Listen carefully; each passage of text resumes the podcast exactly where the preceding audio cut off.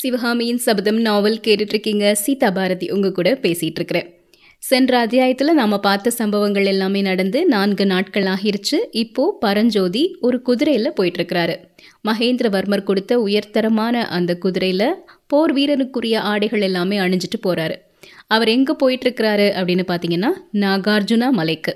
எதுக்காக அங்கே போகிறாரு யார் அவரை அனுப்பியிருக்கிறாங்க? அப்படிங்கிறது நமக்கு நல்லாவே தெரியும். புத்த பிக்ஷு நாகநந்தியும் ஆயனரும் அவரை அனுப்பி வச்சிருக்கிறாங்க.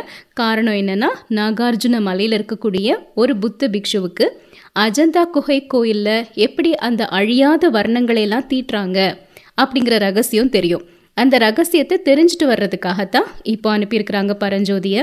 அவரும் குதிரையில் போயிட்டே இருக்கிறாரு. ரொம்ப உற்சாகமாக இருக்குது அந்த குதிரை பயணம் அவருக்கு. ஆனால் இப்போ தமிழ்நாட்டை கடந்து போயிட்டுருக்கிறாரு.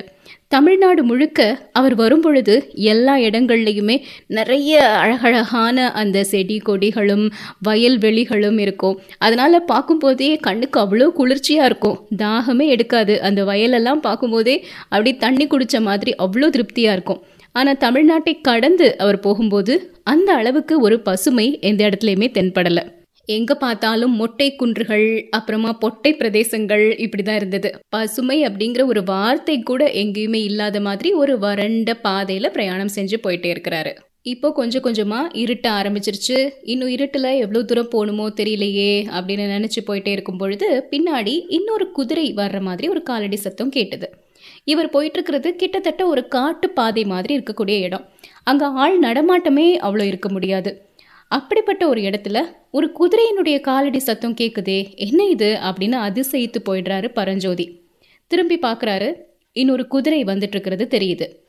குதிரையை ஒரு ஓரமாக நிறுத்திட்டு குதிரையை விட்டு இறங்கி அந்த வந்துட்டு இருந்த குதிரை பக்கத்தில் போய் பார்க்குறாரு பரஞ்சோதி. அந்த குதிரை மேலே ஒரு வீரன் உட்காந்து போயிட்டுருக்கிறது தெரியுது. அந்த வீரன் இருட்டுக்குள்ளே திடீர்னு பரஞ்சோதியை பார்த்த உடனே ஐயோ ஏதோ பேயோ பிசாசோ வந்துருச்சு அப்படின்னு சொல்லி தாக்க முயற்சிக்கிறாரு. ரெண்டு பேருமே கீழே விழுந்து சண்டை போடுறாங்க. அதுக்கப்புறமா தான் நான் பேய் இல்லை பிசாஸ் இல்லை நான் ஒரு மனிதன் தான் அப்படின்னு விளக்குறாரு பரஞ்சோதி. அந்த சண்டை போட்ட விதத்திலிருந்து குதிரையில் வந்துட்டு இருந்த அந்த வீரன் ரொம்ப திடகாத்திரமான ஒரு ஆள் போர்க்கலையிலலாம் பயிற்சி பெற்றவர் அப்படிங்கிறது பரஞ்சோதிக்கு தெரியுது. அந்த குதிரையில் வந்த வீரன் பரஞ்சோதியினுடைய கழுத்தை பிடிச்சு இப்போ நெரிக்க ஆரம்பிக்கிறாரு. நீ யாரு? எங்கிருந்து வர்ற? நீ பேய் பிசாசு இல்லைனா யாரு? வாதாபி ஒற்றனா? உண்மையை சொல்லு அப்படின்னு கோபமான குரல்ல கேட்குறாரு பரஞ்சோதி அந்த வீரரை பார்த்து அப்பா கொஞ்சம் பொறுமையா இருங்க. நான் வாதாபி ஒற்றன்லாம் கிடையாது.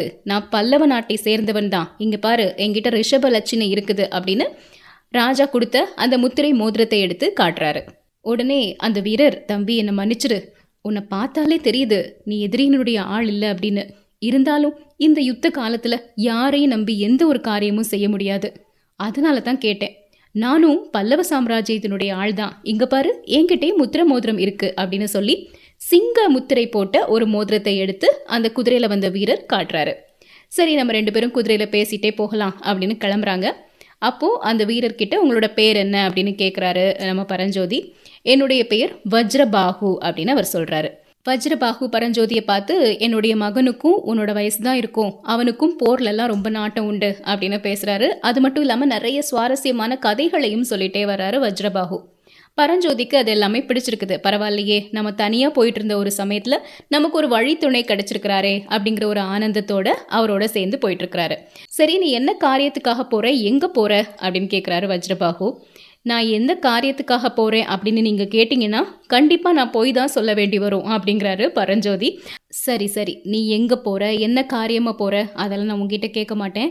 ஆனால் இன்னைக்கு ராத்திரி எங்கே தங்க போகிற அதை சொல்கிறதுல உனக்கு எந்த ஆட்சேபமும் இருக்காதே அப்படின்னு கேட்குறாரு வஜ்ரபாகு.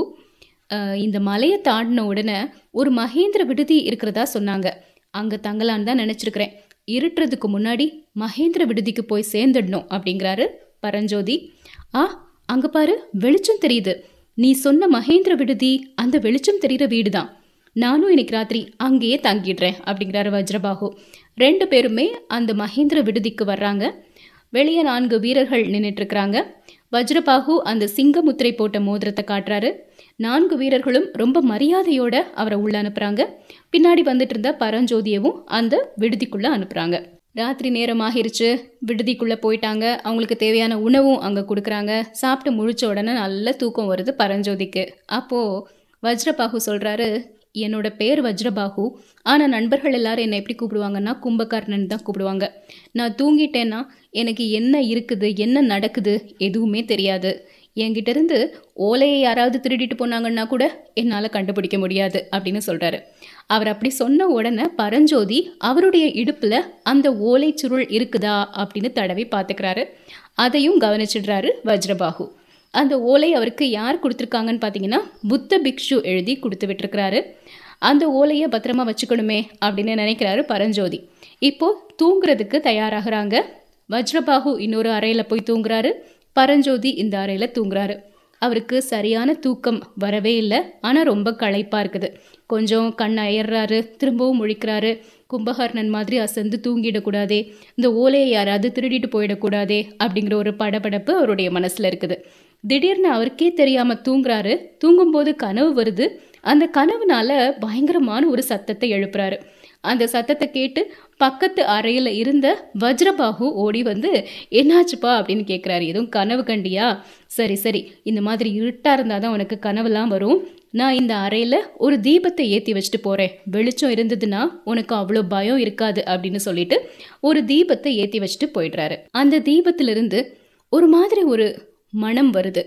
அது என்ன மனம் அப்படின்னே சொல்ல முடியாது. ஆனால் அந்த மனத்தை நுகர்ந்த உடனே நல்ல ஒரு தூக்கம் வர ஆரம்பிக்குது. பரஞ்சோதிக்கு அசந்து தூங்க தொடங்குறாரு. ஆனாலும் அவருடைய மனசில் அந்த ஓலையில் புத்த பிக்ஷு என்ன எழுதியிருக்கிறாரு அதை வாசித்து பார்க்கணும் அப்படிங்கிற ஒரு ஆசை வருது. அந்த ஓலை சுருளை மூங்கில் குழாயிலிருந்து உருவி வெளியே எடுக்கிறாரு. அதில் நான்கு ஓலைகள் இருக்கின்றன. அதை படித்து பார்க்குறதுக்காக முயற்சிக்கிறாரு. ஆனால் அவருக்கு தான் எழுத படிக்க தெரியாதே. வேறு மொழிகள் தெரியலனா கூட பரவாயில்ல. கண்டிப்பாக நம்ம தாய்மொழியாவது தெரிஞ்சிருக்கணும். மொழி தெரியாமல் இருக்கிறது எவ்வளோ கஷ்டமான காரியமாக இருக்குது அப்படின்னு நினச்சி விளக்கு பக்கத்தில் வந்து அந்த ஓலையில் எழுதியிருக்கிற ஒரு எழுத்தையாவது வாசிக்க முடியுமான முயற்சி செய்கிறாரு முயற்சி செஞ்சு பார்த்துட்டே இருக்கிறாரு அவரால் வாசிக்க முடியல. அதுக்குள்ளே நல்ல கண்ணை கரக்கிட்டு தூக்கம் வருது. அங்கேருந்து எந்திரிச்சு கூட அவரால் போக முடியல. அந்த விளக்கு பக்கத்தில் அப்படியே தரையில் படுத்து தூங்க ஆரம்பிச்சிடுறாரு பரஞ்சோதி. அவர் கையில் வச்சிருந்த ஓலை அங்கே கீழே விழுந்துருது. அசந்து தூங்கிக்கிட்டு இருக்கிறாரு. இப்போ அந்த வஜ்ரபாகு பக்கத்து அறையிலிருந்து இங்கே வந்து பார்க்குறாரு. பரஞ்சோதியின் அந்த ஓலைச்சுருள் கீழே விழுந்து கிடக்குது. அதை மெதுவா எடுத்துட்டு அவருடைய அறைக்கு போறாரு வஜ்ரபாகு. அங்க இருந்த விளக்கு வெளிச்சத்துல அந்த ஓலையில என்ன எழுதியிருக்குது அப்படிங்கிறத நல்ல தெள்ள தெளிவா வாசிச்சு முடிக்கிறாரு. வாசிச்சதோட நிறுத்தாம அதே மாதிரி அளவுள்ள இன்னொரு நான்கு ஓலைகளை எடுத்து இவருக்கு தெரிஞ்ச மாதிரி ஏதேதோ அதில் எழுதி திரும்பவும் அந்த ஓலைகளை பரஞ்சோதி எங்கே கீழே போட்டிருந்தாரோ அதே இடத்துல கொண்டு வந்து போடுறாரு. உண்மையிலே பரஞ்சோதி கொண்டு வந்த ஓலையை தீல எரிச்சு சாம்பலாக்கிடுறாரு. இந்த வேலைகள் எல்லாம் செஞ்சு முடிச்சதுக்கு அப்புறமா திரும்பவும் தூங்க போயிடுறாரு வஜ்ரபாகு. காலையில் விடிஞ்சிருச்சு பரஞ்சோதி கண் விழிச்சு பார்க்குறாரு அவருடைய அறையில் இப்போ சூரிய வெளிச்சம் தெரியுது. அந்த அறை முழுக்க ஏதோ ஒரு அபூர்வமான வாசனை சூழ்ந்திருக்குது. அதுலலாம் பரஞ்சோதியின் கவனம் போகவே இல்லை. அவருடைய ஓலைகள் அந்த தரையில் விழுந்து கிடக்குது. அதை பார்த்தோன்னே பதறி போயிடுறாரு. என்ன ஒரு அசட்டுத்தனமான காரியம் செஞ்சுருக்குறோம். ஓலைகளை தரையில் போட்டுட்டு இப்படி அசந்து தூங்கிட்டோமே அப்படின்னு நினைக்கிறாரு. அந்த ஓலைகளை எடுத்து மூங்கில் குழாயில் சொருகி தன்னுடைய இடுப்பில் மாட்டிக்கிறாரு. ஆனால் உண்மையிலே அவர் கொண்டு வந்த ஓலைகள் கிடையாது அது. அந்த ராத்திரி பொழுதில் வஜ்ரபாகு ஓலைகளை மாற்றம் செஞ்சிட்டாரு. அந்த விவரம் எதுவுமே பரஞ்சோதிக்கு தெரியாது. அது அவர் கொண்டு வந்த ஓலை தான் அப்படின்னு நினச்சி இடுப்பில் சொருகிக்கிறாரு. திடீர்னு குதிரையினுடைய காலடி சத்தம் கேட்குது வெளியே வந்து பார்க்குறாரு அங்கே இருந்த அந்த விடுதி தலைவனும் காவலர்களும் கொஞ்ச தூரத்தில் போயிட்டு இருந்த குதிரையை பார்த்துட்டு இருக்கிறத கவனிக்கிறாரு பரஞ்சோதி. ஓஹோ வஜ்ரபாகுவா போகிறாரு அதுக்குள்ளே புறப்பட்டுட்டாரா? அப்படிங்கிறாரு பரஞ்சோதி. அப்புறம் அந்த விடுதி தலைவனை பார்த்து இங்கே வந்து இவ்வளோ நேரம் தங்கியிருந்தார் இல்லையா வஜ்ரபாகு? அவர் எங்கிருந்து வந்திருக்கிறாரு? அவர் யாருன்னு உங்களுக்கு தெரியுமா? அப்படின்னு கேட்குறாரு உன்னை கேட்டு தெரிஞ்சுக்கலான்னு நாங்க நினைச்சிட்டு இருந்தோம் அப்படின்னு காவலர்கள் சொல்றாங்க. யாருன்னே தெரியாமலா நேத்து அவருக்கு அவ்வளவு மரியாதை செஞ்சீங்க? அப்படின்னு திரும்ப கேக்குறாரு பரஞ்சோதி. காரணம் இல்லாம மரியாதை செய்யல. அவர்கிட்ட சிங்க முத்திரை போட்ட மோதிரம் இருந்தது. அதை நீ பார்க்கலையா அப்படின்னு கேக்குறாரு காவலர். சிங்க முத்திரனா அதுல என்ன விசேஷம்? அப்படின்னு பரஞ்சோதி கேக்குறாரு. ரொம்ப முக்கியமான ராஜாங்க காரியமா போறவங்க தான் சிங்கமுத்திரை போட்ட மோதிரத்தை வச்சிருப்பாங்க. அவர் ரொம்ப முக்கியமான ஒருத்தர். ஒருவேளை அமைச்சரா இருக்கலாம். இல்லைன்னா ஏதாவது சேனாதிபதியா இருக்கலாம் அப்படின்னு அந்த விடுதி காவலர்கள் சொல்றாங்க. அப்புறம் பரஞ்சோதியை பார்த்து சரி நீ எங்க போற? அப்படின்னு கேக்குறாங்க. நாகார்ஜுன மலையில இருக்கிற பௌத்த மடத்துக்கு போகணும். இன்னும் எவ்வளோ தூரம் இருக்கும்? வஜ்ரபாகு போன திசையவே அந்த காவலர்கள் கை நீட்டி காட்டி இந்த வழியே போனேன்னா உச்சி வேளையில வடபெண்ணை கரையை சேரலாம்.